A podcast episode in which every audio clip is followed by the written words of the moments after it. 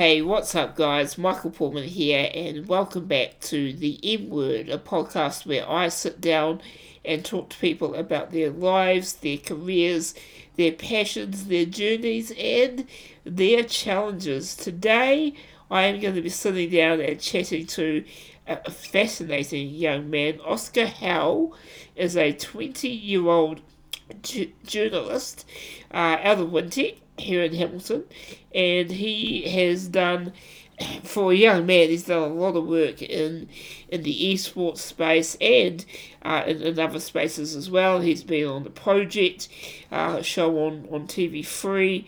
Um, he's done work for Radio New Zealand, etc., etc. So uh, he, he was a guy who really as he says himself, he wants to be he wants to be the best at, at what he does, and his chosen career is is being a journalist. And I found his just the whole chat to be very very, very enjoyable. So um, I hope you guys enjoy that too. If you want to support what we do here, please consider giving a subscribe on uh, whatever podcast platform you are listening uh, to this on, whether that be Spotify, Apple, uh, Pocket Cast, Google Podcast, whatever, whatever it is. Please uh, subscribe and give us a good rating. Share with your friends. Tell your friends all about it. Pass it on on social media. All that stuff. Um, the home of the podcast is Anchor.fm. This is, of course, made with the support of the people there at Anchor, a free, yes, a free platform that you can use to make your own podcast. So go to anchor.fm to sign up, and if you want to find the homepage for this podcast, it is anchor.fm forward slash Michael Pullman podcast. That's anchor.fm forward slash Michael Pullman podcast. I've got a feeling you're going to enjoy uh, the confidence, if nothing else, from the uh, the chat with Oskar. Really, really cool guy, and just another person that I've met along the way of this crazy journey I've been on, and, and Oskar's been on this crazy industry that is the media business. So enjoy the chat. Enough from me. Let's roll the intro.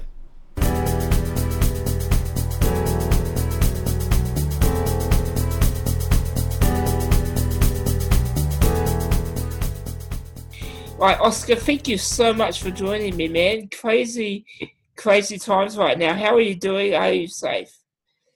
Yeah, safe as. Uh, just basically sitting around at, uh, at home, not really doing much. I'm not. I'm also not the nominated person to go out and do the grocery shopping, so uh, just that extra level of safety there, I suppose.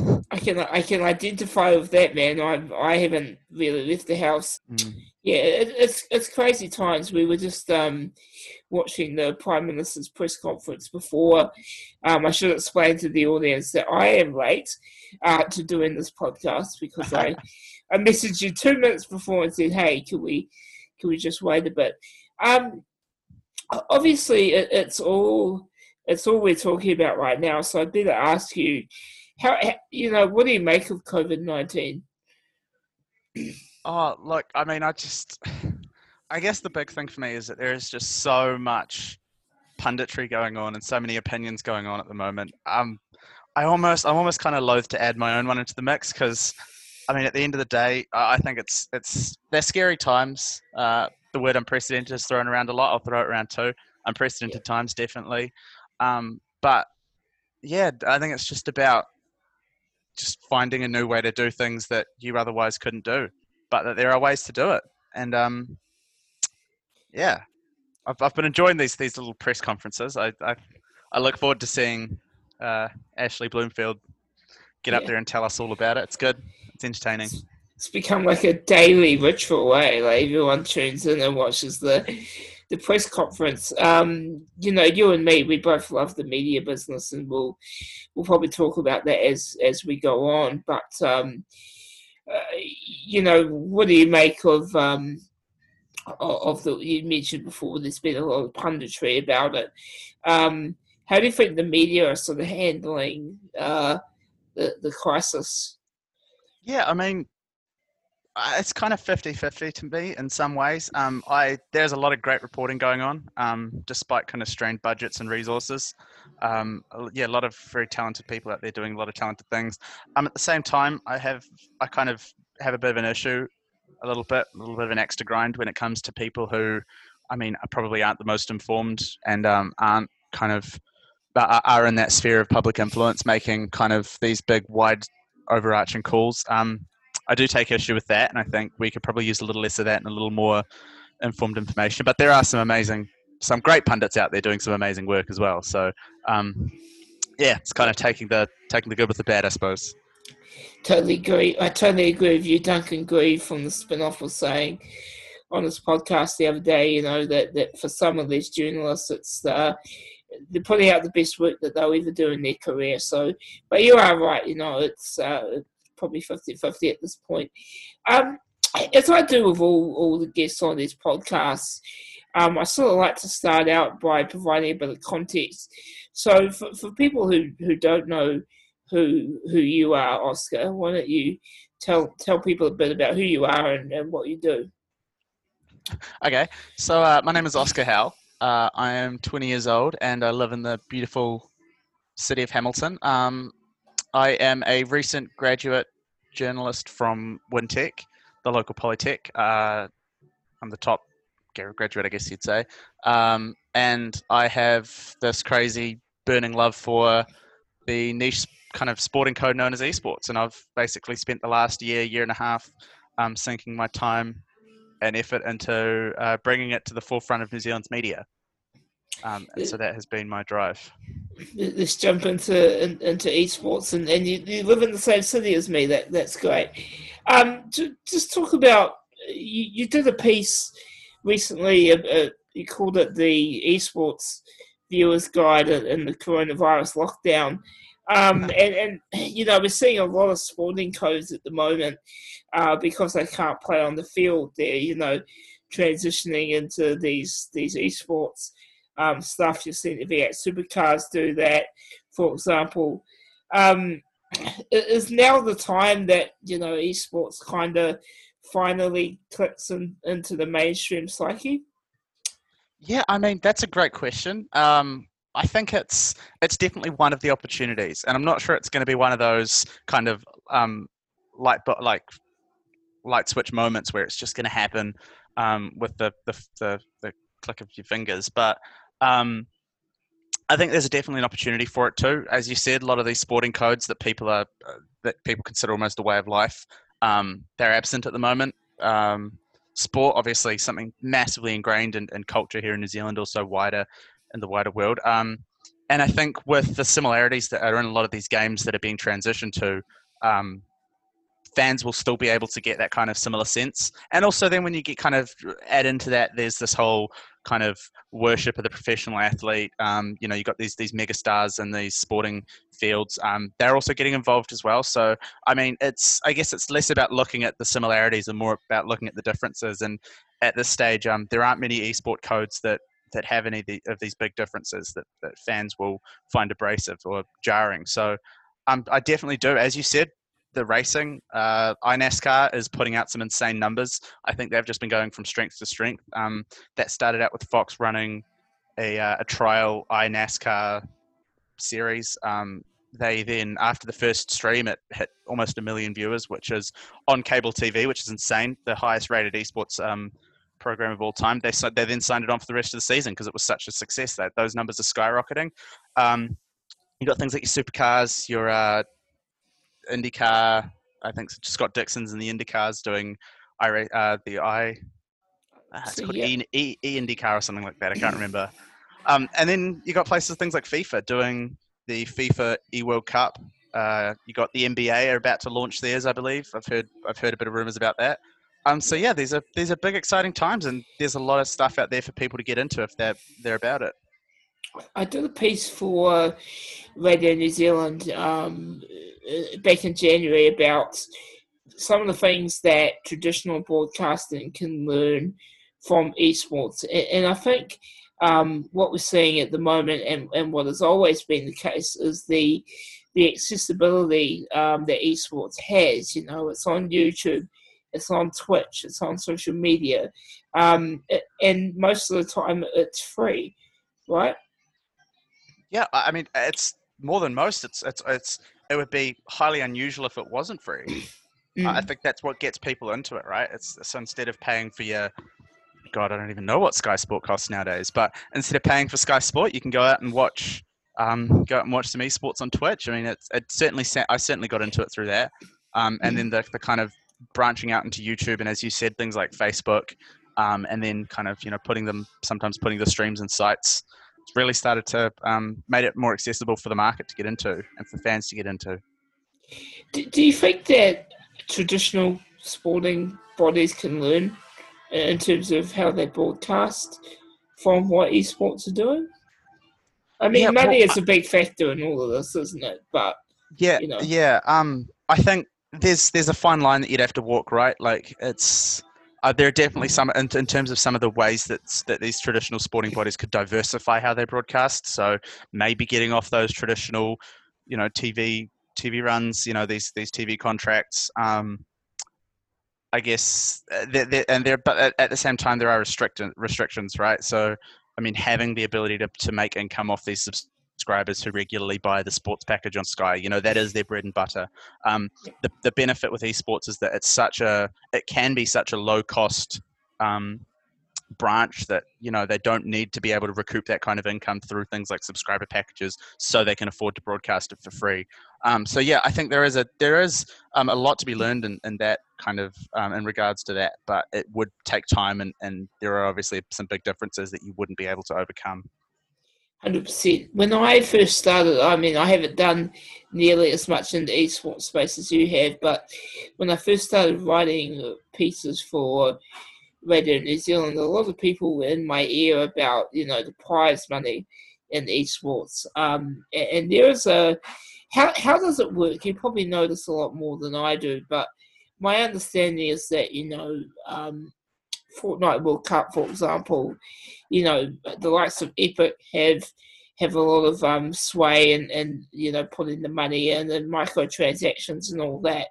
But is, in your estimation, is there enough money in esports to, to make it a career yet? Um, I think it kind of depends. Uh, a lot of, um, I think, I believe that a lot of the pros out there in the various esport codes don't um, make the majority of their income from these prize winnings. In fact, a lot of them treat it almost as a secondary income, um, very much along the same lines as how pro sports players you know mostly use their endorsements and their their ambassadorships as ways to to make the majority of their income. I believe that's kind of getting that way with with esports fans which is another one of those kind of weird similarities between esports and sports that kind of mingle a little bit. But yeah um i've certainly seen situations where teams will you know they, they some of them won't even bother playing um playing for bronze playing the third and fourth final the runners up because um it's just it's just not worth it which is mm-hmm. gobsmacking to me because you know when you're talking about these five hundred thousand, seven hundred fifty thousand dollar, you know, million dollar tournaments, uh, to not play for runners up is, is nuts until you realize that actually, you know, they can make just as much money doing this, doing streaming in the part time, you know, streaming their practices and uh, working with some of the sponsorships and brands that they they're aligned with, um, than prize money, which is ludicrous to me. But I mean, mm-hmm. I'm also not an esports player, so Yeah, very interesting. Um, you know, the, the streaming side of this this industry, and I think without you know live streaming and, and YouTube and Twitch and that, there wouldn't be any sports industry, right? Like how how important is that side to to the overall esports economy, as it were? The streaming side. Yeah. Yeah, um, I think it's it's it's um, essential. It's it's a vital kind of component in a number of ways. I mean, as I mentioned, um, obviously most games are broadcast live on Twitch or YouTube, no delay, um, and it's all very easy to do because there's no live camera feed really, unless it's one of those crazy high value productions. Um, it can all be there's a, there's very little production that goes into it, um, which I mean, actually, it's kind of a, a, a bit of a lie because a lot of these big tournaments do have these massive production budgets and they've got the big studio set up, all this, yada, yada, yada, yada, but you don't have to stream the game live. Um, from an arena or from a stadium. So there's a lot of um, ways that you can avoid that through streaming. Um, and secondly, um, as I said, a lot of these players make their bread and butter from um, from these kind of personal streams that they do, and because all of the brands and all of the teams and all of the players is so integrated in this one big, I guess, mesh of a scene. You know, there's there's so much overlap, right? So it's like you'll have, you might have this big skin uh, I'm not sure how kind of technical I'm getting here, but a skin betting website where people will, you know, bet their in-game cosmetic items on the results of games as a kind of um, alternative to using real money. You know, mm. um, a lot of these skin betting sites sponsor a lot of the big players. Um, a lot of the big uh, tech brands also sponsor these players in these tournaments. So, yeah, I think it's definitely one of those kind of essential components that the industry would really struggle to survive of without of it. Well, um, we sort of talked about this a wee bit already, but like when you look at what's happening here in New Zealand, um, you know, Let's Play Live are coming out with new initiatives every other week. It's really great to see the growth that they're having. For example, um, you know, you look at Waikato university with the Omen Arena and the scholarship program. Um, you know, potentially that's going to be happening in Auckland and Canterbury as well what, what do you make of in the high school league as, as well? What, what do you make of the state of esports in New Zealand right now? Yeah, I mean, again, it's one of those things, right? It's we're so isolated, we're so far away from um, the big esports hubs of the world, your Europes, your Americas, your um, kind of Asias. Um, so it can be difficult, and it can be really difficult for the, some of the aspiring players and some of the quite talented players to to make it through. At the moment, I think the biggest um, I guess connect connection here is Australia because um, kind of like you know an aspiring actor would would fly out to Hollywood on the last bucks for their ticket. Um, a lot of these players are moving to Australia with the hopes of getting signed and then getting noticed by international rosters. Um, so I mean, it's it's here, it's small and it's thriving, and it's it is very much a community and a small community at that. But um, it's not without its fair share of challenges, I'll say. Mm. Well, um, there's a lot of like, uh, particularly in the traditional media, there's a lot of sort of like scoffing at, at esports and, you know, oh, it's not really a sport and stuff. From your time covering this industry, you know, what are the things you've noticed in terms of how hard, you know, the, the athletes themselves work, but also the uh, you know the, the, the groups and companies behind them. It's it it's really it's quite an interesting industry, right? Yeah, I mean, I've um, it, it kind of sounds a little bit like tall poppy syndrome to me. I think a lot of I'm not really coming out here to offend sports fans across New Zealand, but I do believe that a lot of sports fans are kind of hesitant to to um, even dip their their little toe into esports just out of fear of maybe enjoying it. Um, and it is also quite easy to shoot down, right? I mean, I, I'm not going to go into it too much, but gaming has always been kind of looked down upon as this um, reclusive, you know, anti-competitive, anti-social activity. I mean, the World Health classified gaming um, gaming as an addiction. Like you know, um, back in I think it was 2018, and I mean now look at it, they're coming they're coming out and they're saying it's probably going to be an integral way that many people are going to get through this COVID lockdown. Um, yeah, I mean I think there are some prejudices against it, um, and I think. Um, it's going to take a lot of work from people both inside and outside the esports industry to change some minds. Um, but again, I look forward to that. Um, there are some very promising signs going on in the New Zealand media. Uh, as you will know, as you will know, Stuff has partnered with Let's Play Live um, to kind of bring more east, bring esports more to the to the to the um, forefront of news. Um, and then obviously with the absence of traditional sports, I mean, what else is the sporting segment on, you know, on the six o'clock news going to cover at this stage? I mean, there's only so many times I can I can watch um, a rugby player kick a ball around his backyard, for example. So, so yeah. eventually, people are going to start looking for alternatives, and I mean, we've started to see it. I was watching a great. Um, I don't remember which of the channels, but one of them covered Scott Dixon and, and the IndyCars. And I think that's excellent and it's needed. And we're going to see more of it because we're still going to need to run the sports bulletin. Maybe it's a good time for, for people to, to dip their toe into esports. Now, I, uh, with your permission, there's a, I mentioned it off here, there's a Wintec article all about you and, you know, the very beginnings of your career. It's, it's hard to believe, mate, that you are only 20 years of age. Um, I'm going to link this in the in the show notes, but I, I want to talk to you about your journey, and and we're kind of going to go all around here, uh, because I I love talking about the business that is media and journalism, and I'm, I'm sure you do too. You came from the same, uh, you know, school as it were that I did, and Wintec here in Hamilton. Is that right? Yep, I did my yep. I did my uh, bachelor of media arts, majoring in journalism. So you worked with the likes of Richard Walker and, and all those guys. Yeah, sure did. I caught some of the the teachers, um, some of the great teachers of Wintec, but Wintec's kind of undergoing a bit of a transitional period at the moment. Um, yeah. obviously with the kind of the the how, how would you put it? How all of the media organization, all of the yeah. tertiary institutes coming together. Yes, um, yes. Yeah, I was I was at the very last. I was the um, I was the final wave of full three year course um, graduates once yep. before they transitioned. I was the final year, so yep. I got the very last out of it. So you did the Bachelor of Media Arts, is that right? Yep, Bachelor yep. of Media Arts, three years. Yeah, because there, there is an option as well for people to do that diploma, right, which is the one year. But I mean, I personally, I'm an advocate of the three years, right? Because you you just learn so much about about media in, in that time. So, talk to me a, wee bit about about your time at Wintec, um, and, and was journalism always something that you wanted to do, or was it something that you thought was like?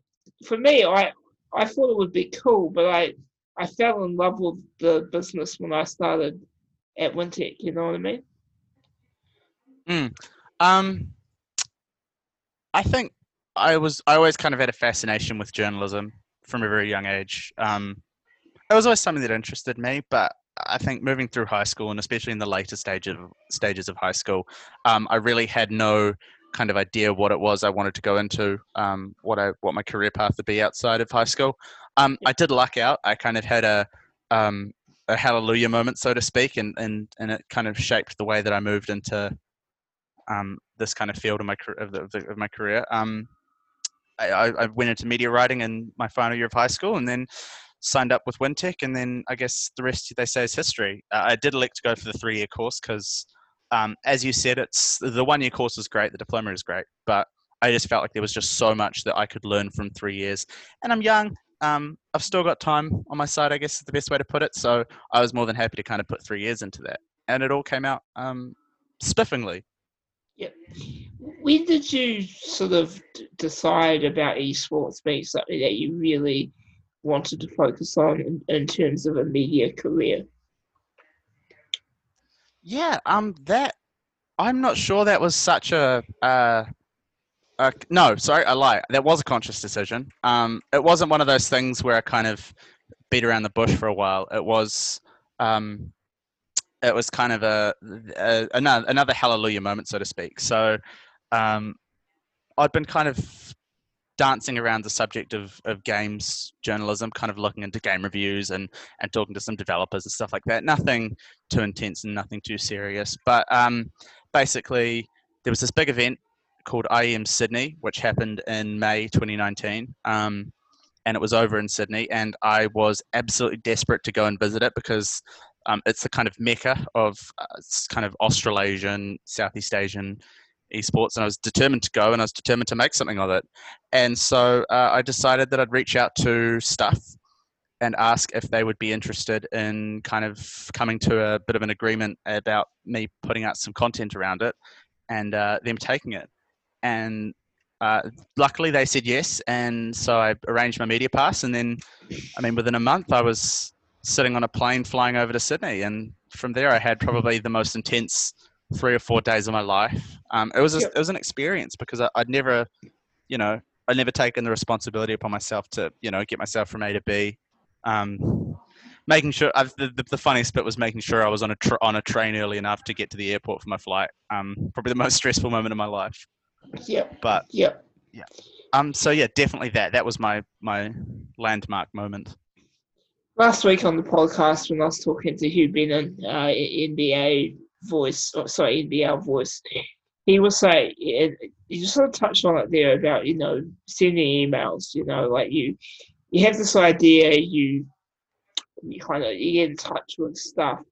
Um, did you know how? Like, did you did you know how to do that? Was it like, did you just you know ask somebody at Wintec if they had any any contacts? How did all that come about?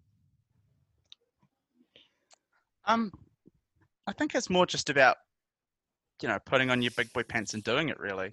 Um, mm. I didn't have, I didn't use, I didn't really go through Wintec to ask for a contact for it. Um, I found the sports editor for Stuff's email address.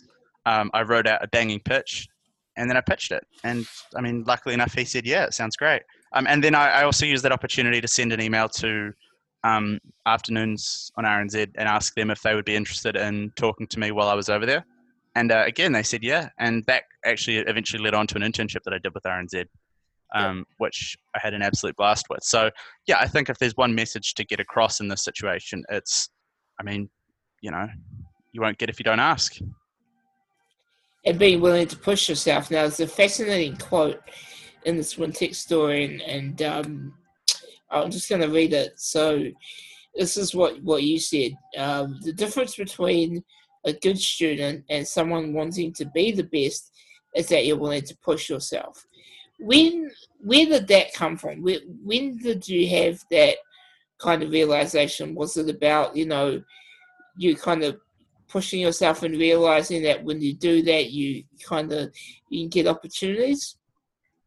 Nah, it was probably the day that I walked into Wintec. To be honest, I mean, uh, I enjoyed, I really enjoyed hanging out with all my classmates and stuff. But I, I was really mm. just dedicated to, to being the number one. Um, I've always kind of been very competitive when it comes to you know academia and sport and this and that and the other.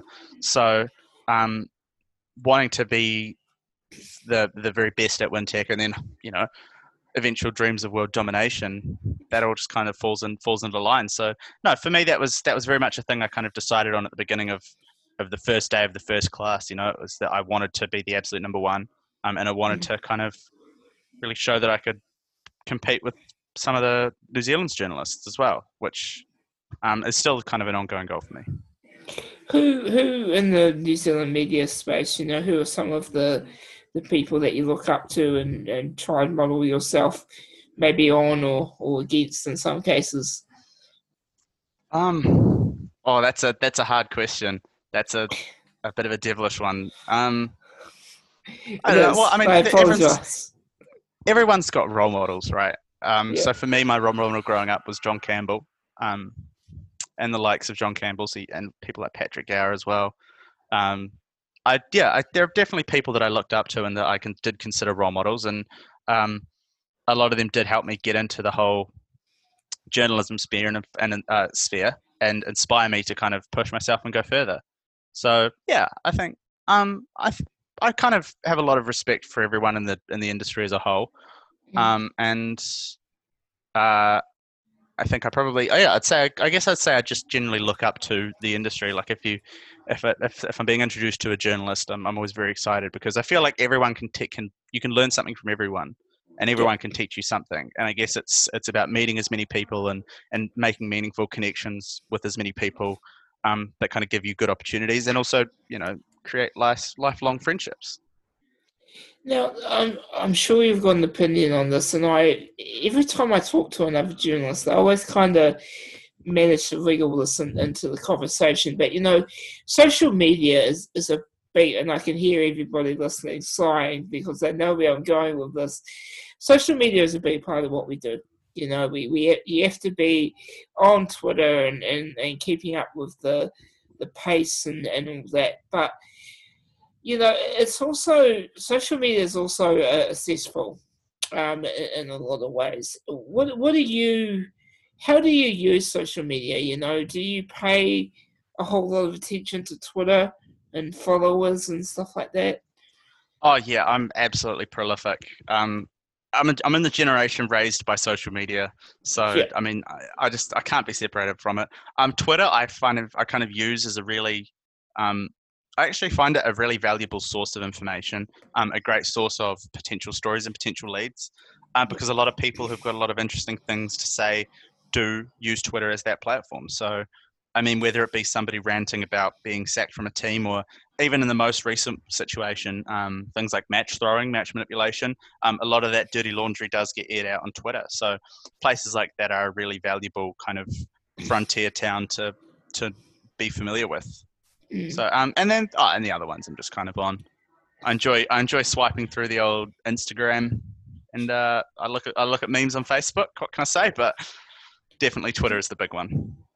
News always breaks first on Twitter, right? So you gotta, you, you kind of got to be there. Um, yeah, you know, do, do you find that when you, because I mean, you're only 20 years old, but you, you kind of got a really impressive CV. Um, when your work gets published in mainstream media, you know, you, you tend to get a lot more, you know, eyeballs on, on your social media. Um, does it become more noisy for you? Like more noisy, as in more, you know, like more people trying to, more opportunities, I guess. Yeah. Um. I mean, I'd always, I always kind of look towards the opportunity to get more, right? Um. So I guess if, if someone does find me on Twitter, please hit me up because I do enjoy talking to people and I'll always be interested in the story. But um, kind of here and there.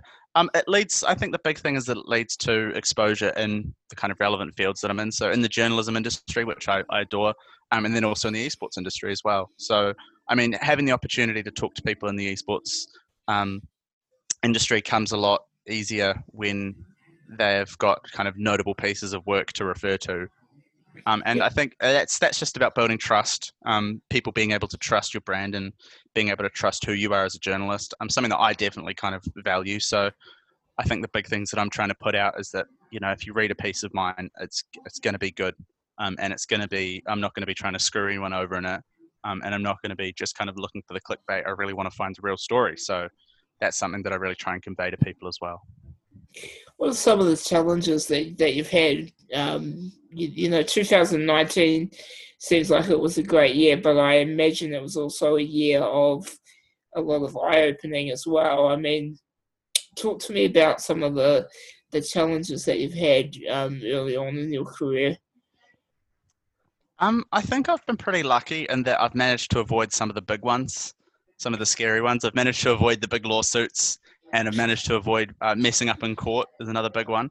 Um, but I think I guess the biggest challenge is that the, the, the, the big one is self doubt, um, and the big and the other big one is is being too quick to kind of push yourself into the into the into the kind of echo chamber. Um,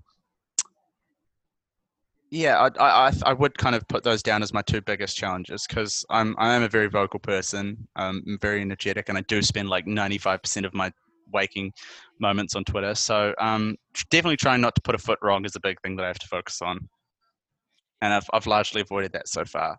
But again, self doubt is another big one. Um, I guess the recent revelations and the recent developments with COVID um, mm. t- towards the journalism industry has kind of shown that it doesn't really matter how good you are. Um, you're always going to be at risk of, of, of, your company folding or being made redundant. Um, and that is kind of a terrifying prospect because um, as someone who wants to be the best and who also wants to, you know, forge a really good career out of journalism, um, seeing that, you know, these traditional th- these things that traditionally you'd think would protect you from things like being made redundant um, don't really apply in that sphere.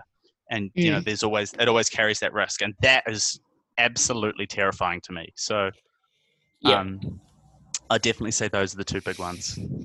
I, I totally agree, and I mean, I think the especially like sports media. Uh, I mean, for me, you know, like I two weeks ago I was, you know, working with NZME and, you know, producing regular content, and now it's it's nothing, you know, and it's uh, I think for the sports media space, you know, maybe not so much of esports, but it's it's just the state of um, we don't know what's going to happen right now, and and uh, what brought that home was like radio sport last week. You know, I mean, some of the best minds in, in our business just completely gone like that. I mean, are you? I'm sure you are. You know, are you thinking much about where to from here, or is it like you're just sort of seeing what happens? Yeah, um, I mean, well, this one at the moment is just about trying to ride out the storm, right? Um, so I'm really just trying to um, I guess avoid catching coronavirus is probably the biggest thing. But um, yeah, that for me, unfortunately, that does mean lockdown. I think it means lockdown for most people. Journalists don't really get a free pass in that. Um, but after that, um, I really just hope I can hit the ground running. I suppose, um, put my name out in front of as many faces as possible, um, and then yeah, just be be the be the person on the end of everyone's tongues. Be the name on everyone. Sorry, be the name on the end of everyone else's tongues. Is the best mm. way to put it. Mm. Is what I meant to say. And, and how do you achieve that? I mean, is it is it by doing really good work? Yeah, I think it's about about producing work in the sphere that's relevant. Um, producing interesting work. There's not really much point writing the best best article in the world if no one's going to read it. Um, and then also just kind of trying to stay up to date, trying to stay relevant, um, and not getting yourself cancelled. Mm, mm definitely. Um, so it's interesting. We're sort of getting close to wrapping up, but you mentioned earlier that you you're not an esports athlete yourself, but you have a, I assume, a, a massive interest in, in gaming in general. Oh yeah, can't can't keep me away from it. I play games pretty much twenty four seven at this stage. Yeah. What, what platform are you? Please tell me you're on console. You're not one of those PC guys. Uh, I built a PC just before the whole coronavirus thing hit, out of fears that um, coronavirus would start playing around with the cost of PC parts. So I kind of just bit the bullet and and, and made a, uh, a lovely big PC. And now I spend most of my time playing Rainbow Six and Counter Strike. So I'm well involved in uh, both the games as well as the esports. Yep. Yep. And you play console as well? Ah, yes. Sometimes I've got I've got an old Xbox lying around, although um, it's only good. It's only really good for the old RPGs, you know, Skyrim, Fallout Four, that kind of thing. Yeah, so, so you won't be paying too much attention to like PS5 and the Xbox Series X.